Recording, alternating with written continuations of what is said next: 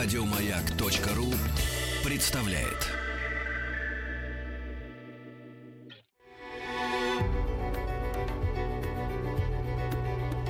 Много букв. Любимые тексты главных персон современности. Здравствуйте, меня зовут Вера Кузьмина, и сегодня я с огромным удовольствием хочу вас, может быть, познакомить э, с романом «Мальчик в полосатой пижаме», и прочитать несколько глав из этого романа. Почему я решила прочитать именно этот роман? Несколько лет назад я увидела фильм одноименный «Мальчик в полосатой пижаме», снятый э, режиссером Марком Херманом, снятый по, соответственно, этому роману. Я вообще понятия не имела, что этот фильм снят по роману. Но потом оказалось, что есть книга. Книга, которая вдохновила режиссера на то, чтобы сделать отличный фильм, кстати говоря, тоже очень-очень э, советую посмотреть его. А, я прочитала книгу и и все образы, которые я видела в э, кино, помогали мне погрузиться достаточно глубоко в тему, о которой пойдет речь в этом романе. Это история, рассказанная девятилетним мальчиком, немецким мальчиком. Зовут его Бруно. Он беззаботно живет в пятиэтажном доме в Берлине. А, у него есть семья и друзья. Однажды Бруно приходит домой и обнаруживает, что горничная складывает его вещи и чемодан. Семья вынуждена переехать, потому что у отца новое важное назначение по службе.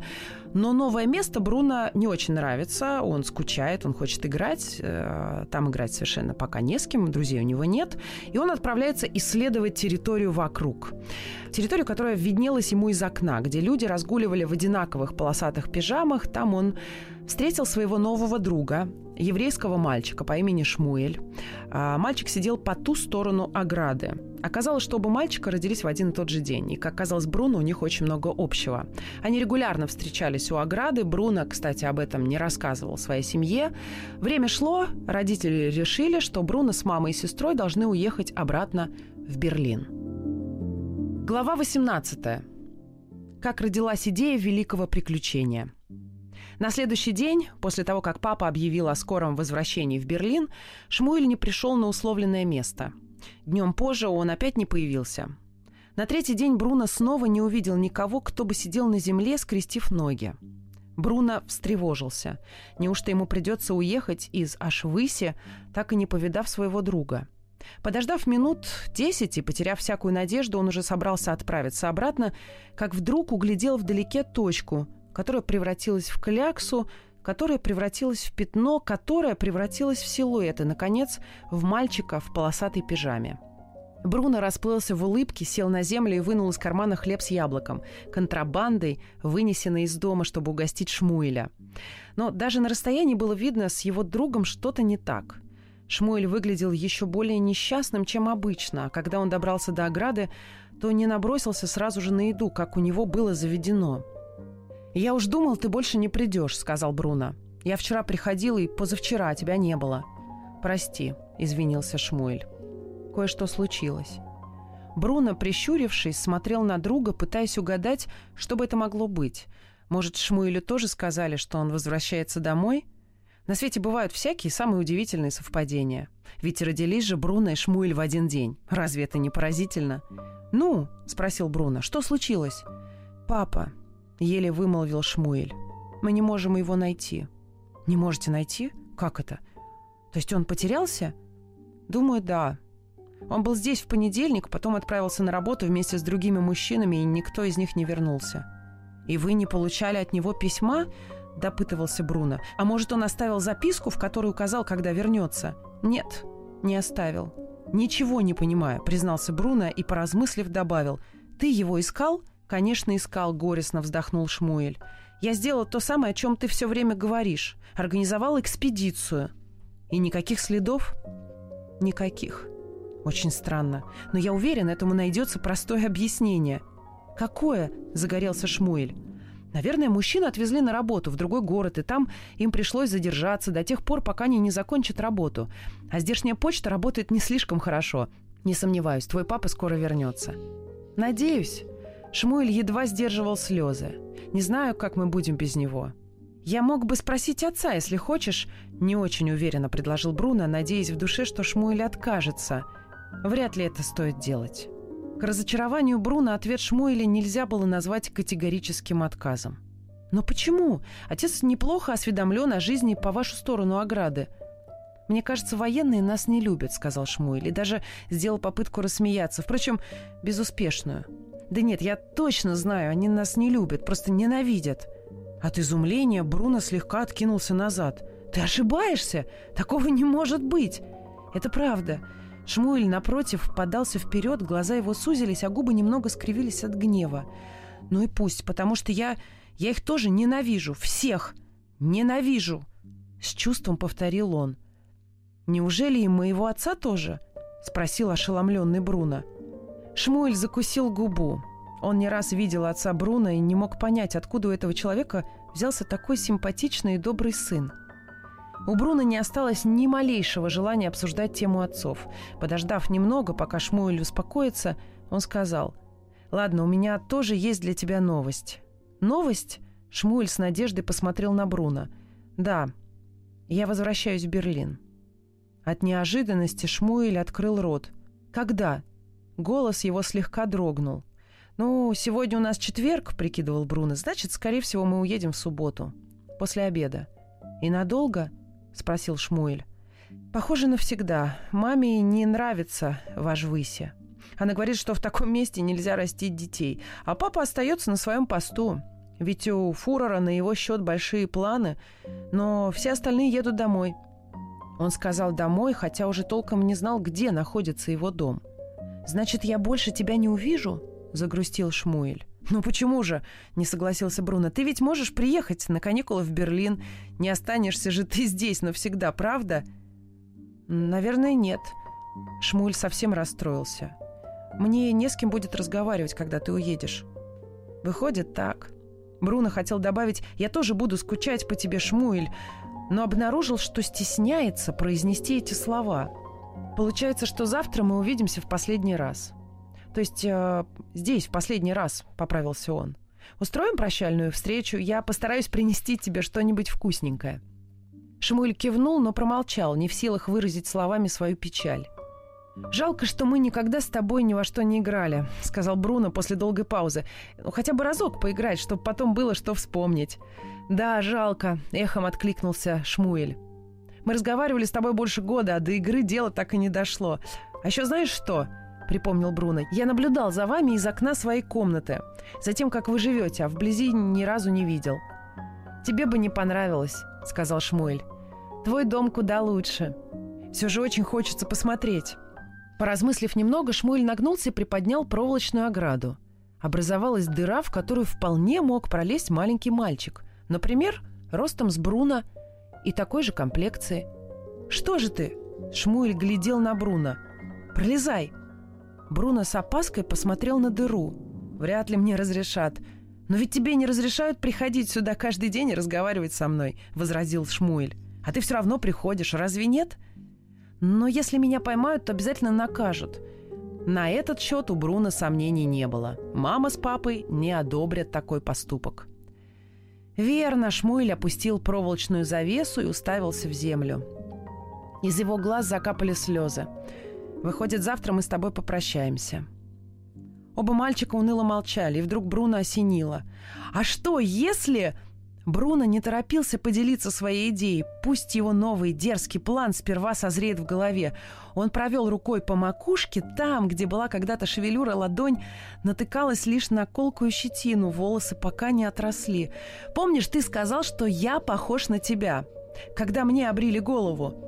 «Ну да, только толще», — уточнил Шмуэль. «И если так», — вдохновенно продолжил Бруно, и если я вдобавок раздобуду полосатую пижаму, я смогу запросто прийти к тебе в гости, и никто меня не узнает».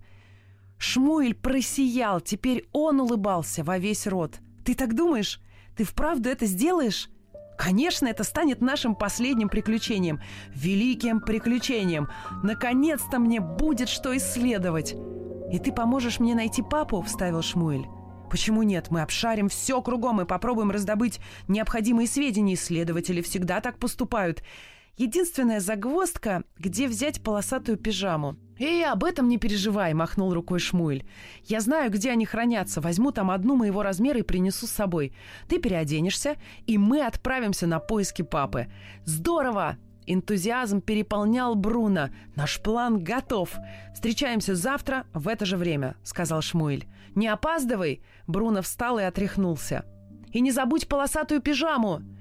В этот день мальчики расстались в прекрасном настроении. Бруно предвкушал великое приключение, долгожданную возможность до отъезда в Берлин, увидеть своими глазами, что же творится за оградой, а в придачу небольшую, но серьезную экспедицию. Шмуль же понадеялся, что с помощью друга ему удастся разыскать папу.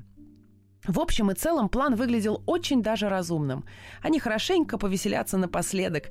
А что может быть лучше накануне прощания? Глава 19. На следующий день. На следующий день в пятницу опять собрались тучи. Проснувшись утром, Бруно выглянул в окно и с недовольствием обнаружил, что на улице идет дождь.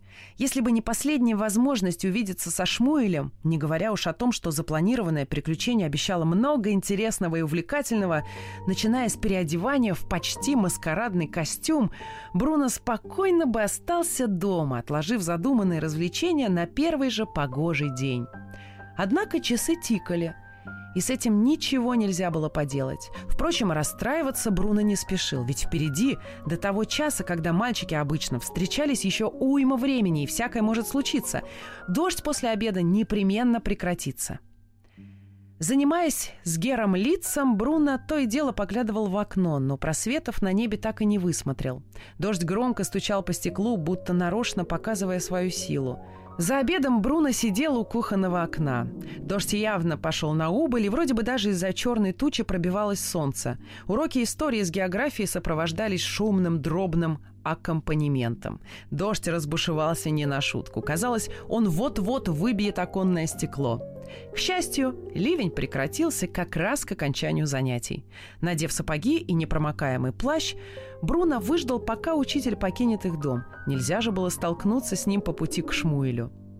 Земля превратилась в грязь. Сапоги чавкали, и прогулка нравилась Бруно даже больше, чем обычно. На каждом шагу его подстерегала опасность. Он мог подскользнуться и упасть, но этого так и не произошло. Бруно умудрился сохранить равновесие даже в тот щекотливый момент, когда поднял левую ногу без сапога, застрявшего в грязи. По дороге он поглядывал на небо, и хотя оно оставалось очень темным, Бруно надеялся, что с дождем на сегодня покончено, и ничто не помешает ему осуществить свой план. Конечно, когда он вернется домой, придется объяснять, где это он так перемазался, но Бруно напомнит им, что он типичный мальчик – Мама всегда на этом настаивала, и тогда его, возможно, не будут слишком сильно ругать. Вдобавок, мама всю неделю пребывала в отличном расположении духа, руководя упаковкой вещей для отправки на грузовике в Берлин. Шмуэль уже поджидал Бруно. Впервые он не сидел, скрестив ноги и пялись на пыль, но стоял, прислонившись к ограде. «Здравствуй, Бруно!» — крикнул он, завидев друга. «Здравствуй, Шмуэль! Я волновался, удастся ли нам увидеться сегодня. Дождь и вообще, — сказал Шмуэль, — тебя могли не выпустить из дома. Да, ситуация была рискованной, — согласился Бруно. Погода нас чуть не подвела. Шмуэль закивал. В руках он держал полосатые пижамные штаны, полосатую пижамную куртку и полосатую матерчатую шапочку — Бруно пришел в полный восторг. Предложенный ему костюм не отличался особой чистотой, но переодеваться в чужую одежду так увлекательно. К тому же Бруно знал, что настоящие исследователи всегда маскируются. «Ты все еще хочешь помочь мне найти папу?» — спросил Шмуэль. «Конечно», — торопливо ответил Бруно, хотя перспектива исследовать неведомый мир за оградой представлялась ему куда более важной, чем поиски папы Шмуэля. «Я тебя не брошу». Шмуэль приподнял проволоку и просунул под нее полосатый костюм, стараясь, чтобы тот не коснулся размокшей земли. «Спасибо!» — поблагодарил Бруно и почесал свой колючий затылок. И как он не догадался прихватить сумку, чтобы сложить в нее одежду, которую он снимет. Оставить ее прямо на земле после дождя все равно, что вывалить в грязи, однако иного выхода у него не было. либо оставить одежду здесь и потом не хныкать, когда придется возвращаться домой испачканным с ног до головы, либо отменить экспедицию, что с точки зрения любого маломальски стоящего исследователя просто немыслимо. «Отвернись», — велел Бруно своему другу. «Не хочу, чтобы ты смотрел, как я переодеваюсь». Шмуэль, смутившись, отвернулся, а Бруно снял плащ и положил его на землю как можно аккуратнее. Затем стянул с себя рубашку, поежился на холоде и облачился в пижамную куртку. Надевая куртку через голову, Бруно глубоко вдохнул носом, и это была ошибкой. Куртка пахла не очень-то приятно. «Когда ее последний раз стирали?» – спросил он Шмуэля, и тот обернулся. «Не знаю, стирали ли ее вообще когда-нибудь». «Не смотри», – напомнил Бруно, и Шмуэль опять отвел глаза – Оглядевшись по сторонам и не обнаружив вокруг ни одной живой души, Бруно взялся за самое сложное – стащить с себя брюки, стоя на одной ноге, обутый в сапог. Все-таки странно себя чувствуешь, снимая штаны на улице. Бруно даже вообразить не мог, что было бы, если бы его кто-нибудь увидел, но в итоге, изрядно попотев, он успешно справился с задачей. «Ну вот», – удовлетворенно произнес он, – «можешь повернуться». Шмуэль глянул на Бруно как раз в тот момент, когда Бруно придавал своему маскарадному наряду последний штрих, натягивал матерчатую шапочку. Шмуэль вытаращил глаза. Уму непостижимо! Пусть Бруно и не был таким тощим и таким бледным, как мальчики по ту сторону ограды, но отличить его от них было бы очень трудно. Да что там? Они были совершенно одинаковы. Во всяком случае, Шмуэлю так казалось. «Знаешь, о чем я сейчас вспомнил?» — сказал Бруно другу. «О чем?» «О моей бабушке. Я тебе рассказывал о ней, та, что умерла». Шмуэль кивнул. Конечно, он не забыл. Бруно часто рассказывал о своей бабушке, о том, как хорошо ему было с ней, и как он жалеет, что написал ей мало писем. А теперь ее уже нет на свете. А вспомнил я, потому что она любила ставить спектакли со мной и Гретель в главных ролях. Из его берлинской жизни только память о бабушке не выцвела и не поблекла. Поэтому Бруно, говоря о ней, не смотрел на Шмуэля. Она всегда подбирала мне самый подходящий костюм и приговаривала. «Хороший костюм – это очень важно. Наденешь его и сразу почувствуешь себя тем человеком, которого изображаешь». Похоже, именно это я сейчас и делаю, а?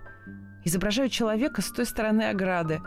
Еврея, значит, подсказал Шмуэль. Да, подтвердил Бруно, чувствуя себя немного неуютно. Точно. Шмуэль ткнул пальцем в сапоги, в которых Бруно пришел из дома. И их надо оставить здесь. Бруно не поверил своим ушам. «Я что, должен ходить по этой грязи босой? Иначе тебя узнают». Шмуэль был непреклонен. «Выбирать не приходится. Бруно тяжело вздохнул, но он понимал, что друг прав. Он снял сапоги, сунул внутрь носки и поставил сапоги рядом с кучкой одежды, лежавшей на земле. Первый шаг он сделал с отвращением.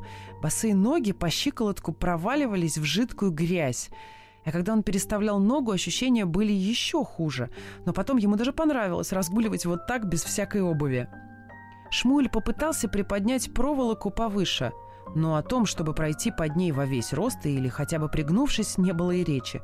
Бруно прополз на брюхе, его пижама покрылась слоем грязи. Посмотрев на себя, Бруно рассмеялся. Никогда он еще так не измазывался. Это было чудесно. Шмуэль тоже улыбался. Мальчики стояли друг против друга, неловко переминаясь с ноги на ногу. Очень уж непривычно было находиться по одну и ту же сторону ограды. Бруно порывался обнять Шмуэля и тем самым дать понять, как крепко он привязался к другу и как ему нравилось разговаривать с ним весь прошедший год. Шмуэль тоже порывался обнять Бруно, чтобы поблагодарить за доброту и за еду, которую он приносил, и за то, что Бруно вызвался помочь найти папу. Но до объятий дело так и не дошло. Вместо этого они потоптали прочь от ограды к лагерю. Этот путь Шмуэль преодолевал почти каждый день в течение года, когда ему удавалось, прокравшись незамеченным мимо солдат, сбежать в эту часть Ашвыси, где не было постоянной охраны и где ему посчастливилось встретить такого друга, как Бруно. Много букв. Любимые тексты главных персон современности – Здравствуйте, я Вера Кузьмина. Я продолжаю читать кусочки из романа «Мальчик в полосатой пижаме», романа, написанного ирландским писателем Джоном Бойном, первая книга которого вышла в 2006 году, на основе которой чуть позже был снят фильм, одноименный фильм «Мальчик в полосатой пижаме». До лагеря они добрались быстро. Бруно жадно разглядывал все вокруг. Глядя из окна своей спальни, он воображал, что в длинных строениях обитают счастливые семьи. По вечерам бабушки и дедушки сидят в креслах-качалках перед домом и рассказывают тем, кто хочет послушать, насколько лучше жилось, когда они были маленькими, и как они уважали старших, не то что нынешние дети. Бруно воображал, что все мальчики и девочки, живущие здесь, сбиваются в компании, играют в теннис или в футбол, прыгают через скакалку или чертят классики на земле. Он предполагал, что в центре лагеря стоит магазин, а может и маленькое кафе, вроде тех, что он видел в Берлине. В наличии овощных и фруктовых рядов он был не совсем уверен, но все же надеялся на лучшее. Однако ничего из того, что Бруно нарисовал в своем воображении, в лагере не обнаружилось ни стариков, сидящих в креслах-качалках на крылечках, ни детей, играющих в футбол или прыгающих через скакалку. Отсутствовали не только фруктовые овощные ряды, но и кафе, вроде тех, что Бруно видел в Берлине. На самом деле было вот что. Люди, сбившись в кучу, сидели на земле с опущенными головами, и вид у них был страшно унылый. Роднила их не только мрачность, но и жуткая худоба, ввалившиеся глаза и обритые головы – Последнее обстоятельство Бруно был в состоянии объяснить. Вши, что ж еще? В одном из закоулков Бруно увидел троих солдат.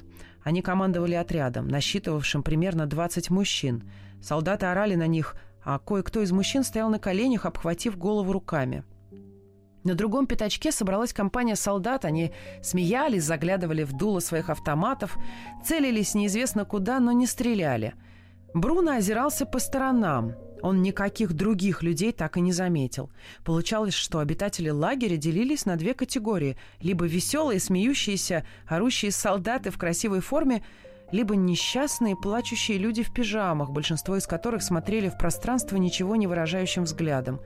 «Пожалуй, мне здесь не нравится», — сказал Бруно немного погодя. «Мне тоже», — отозвался Шмуэль. «И, по-моему, мне пора возвращаться домой». Шмуэль замер на месте — «А как же папа?» — спросил он. «Ты сказал, что поможешь найти его». Бруно был не из тех, кто не держит слова, а тем более он дал обещание другу, с которым видится в последний раз, по крайней мере здесь, в Ашвысе. «Ладно», — ответил Бруно. Правда, чувствовал он себя не так уж уверенно, как раньше. «Но где нам его искать?» «Ты говорил, что нужно собрать сведения». Шмуэль пал духом. «Ведь если Бруно ему не поможет, то кто тогда?» «Сведения, да», — кивнул Бруно, — «верно. Что ж, начнем». Бруно сдержал слово. Часа полтора мальчики рыскали по лагерю в поисках сведений. Они не очень понимали, что именно ищут, но Бруно не уставал повторять, что чутье исследователя их не подведет, и когда они найдут то, что им нужно, они сразу это поймут. Но они ничего не нашли. Ничего, чтобы подсказало им, куда исчез папа Шмуэля. А на улице становилось все темнее и темнее. Бруно задрал голову, похоже, опять пойдет дождь. И в конце концов Бруно сдался. «Прости, Шмуэль, прости, что мы не нашли никаких сведений». Шмуэль грустно кивнул. Он не удивился. В глубине души он и не надеялся, что они отыщут следы папы. Но хорошо хотя бы то, что его друг побывал у него в гостях и посмотрел, как он живет. «Думаю, мне пора возвращаться домой», — сказал Бруно. «Проводишь меня до ограды?»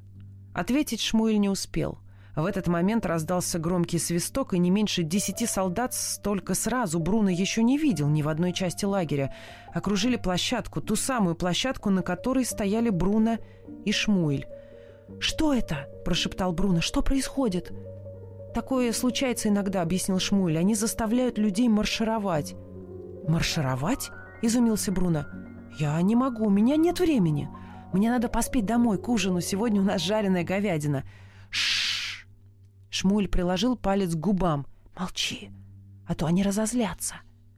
Бруно насупился, но вздохнул с облегчением, когда к ним начали подтягиваться другие люди в полосатых пижамах. Многих подталкивали солдаты, и мальчики оказались в центре толпы, так что их не было видно. Бруно не понимал, почему все такие испуганные. В конце концов, маршировка — не самое ужасное занятие на свете — Ему хотелось шепнуть этим людям, что все будет хорошо, что его отец комендант лагеря, и что если он отдаст какой-нибудь приказ, значит, так надо, и бояться тут нечего. Снова раздались свистки, и колонна приблизительно из ста человек медленно двинулась вперед. Бруно и Шмуль по-прежнему находились в самой середине. Сзади послышалась какая-то возня. Кто-то в конце колонны отказывался маршировать вместе со всеми. Бруно был слишком мал ростом, чтобы увидеть, что там происходит. Он только услыхал громкие крики и выстрелы. Но что к чему так и не разобрал. «А далеко нам придется идти?» – прошептал он. Ему уже давно хотелось есть. «Не знаю», — ответил Шмуэль. «Я никогда не разговаривал с людьми, которые участвовали в таких маршах. Почему-то они мне не попадались на глаза, но, думаю, вряд ли это надолго». Бруно с беспокойством посмотрел на небо. И тут раздался еще один громкий звук, над головой прогремел гром. Небо мгновенно потемнело почти до черноты, хлынул дождь, еще более сильный, чем тот, что шел утром. Бруно закрыл глаза и почувствовал, как по телу стекает вода — когда он снова открыл глаза, он уже не столько маршировал, сколько его несло куда-то вместе со всеми. Он был с ног до головы облеплен грязью, насквозь мокрая пижама прилипла к телу, и теперь он желал только одного — вернуться домой, наблюдать за всем этим на расстоянии, а не толкаться в самой гуще толпы. «Нет уж», — буркнул он, — «так я простуду заработаю, мне домой надо. Мне надо домой». Но стоило ему это сказать, как толпа вынесла его к каким-то ступенькам, а когда он по ним взобрался, то оказалось, что дождя больше нет, потому что все сгрудились в длинном помещении, где было, на удивление, тепло. Вдобавок у этого помещения были крепкие стены и надежная крыша. Ни капли влаги не проникало внутрь, да и вообще, кажется, ничего не проникало, даже воздух. Спасибо и на том. Бруно был рад укрыться от грозы хотя бы на несколько минут – Наверное, мы здесь переждем, пока не кончится дождь, а потом я отправлюсь домой». Шмуль прижался к Бруно почти вплотную и смотрел на него снизу вверх. В глазах его застыл испуг. «Прости, что мы не нашли твоего папу», — сказал Бруно. «Ничего», — пробормотал Шмуэль. «И очень жаль, что нам не удалось по-настоящему поиграть. Но когда ты приедешь ко мне в Берлин, мы обязательно поиграем. Я познакомлю тебя с... Ох, как же их зовут?» — огорченно спросил он сам себя. Ведь эти трое были его верными друзьями на всю жизнь, но все они исчезли из его памяти. Он не помнил ни одного имени и не представлял, как эти ребята выглядят. Впрочем, неважно, познакомишься ты с ними или нет, они больше мне не лучшие друзья. И тут он сделал нечто, что было совсем не в его характере. Взял тоненькую руку Шмуэля и крепко пожал. «Теперь ты мой лучший друг, Шмуэль, мой верный друг на всю жизнь». Наверняка Шмуль что-то ответил, но Бруно не услышал, потому что в этот момент закрылась входная дверь, и снаружи раздался протяжный металлический скрежет. Люди, заполнявшие помещение, громко ахнули. Бруно приподнял брови, недоумевая, зачем запирать дверь. Но он решил, что это делается для того, чтобы надежнее укрыть людей от дождя. Они ведь могут подхватить простуду. А потом в помещении стало очень темно. И посреди наступившей неразберихи и страшного шума Бруно вдруг обнаружил, что до сих пор сжимает руку Шмуэля в своей руке. И теперь уже ничто на свете не заставит его разжать пальцы.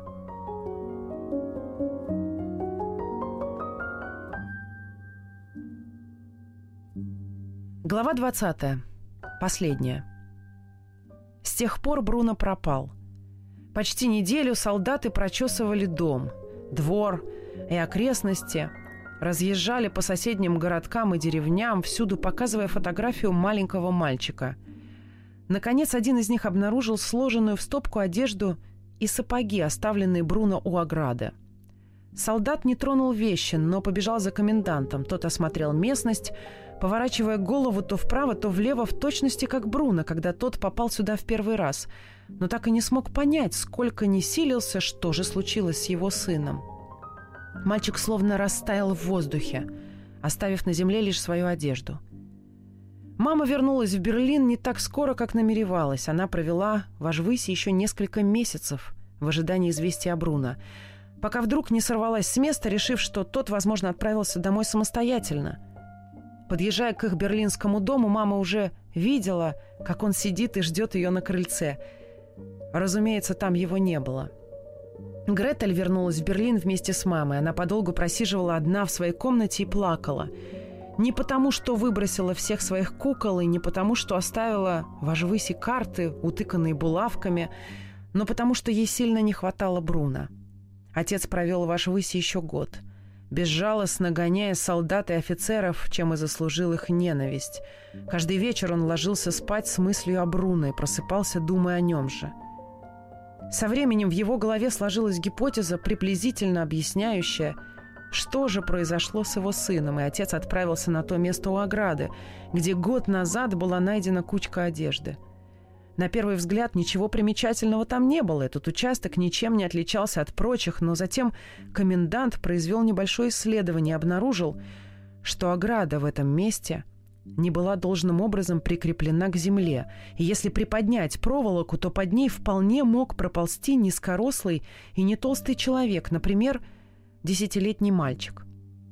Комендант поглядел вдаль и с помощью логики восстановил случившееся шаг за шагом, а когда восстановил, то обнаружил, что ноги отказываются ему служить, будто больше не в силах подпирать его тело.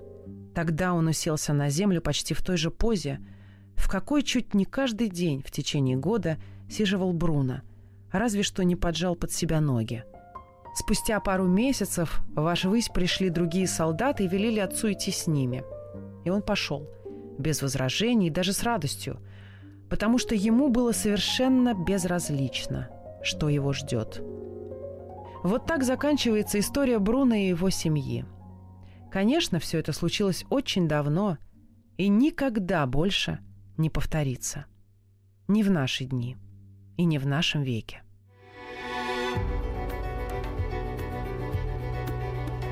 Много букв. Что читают те, о ком говорят все. Еще больше подкастов на радиомаяк.ру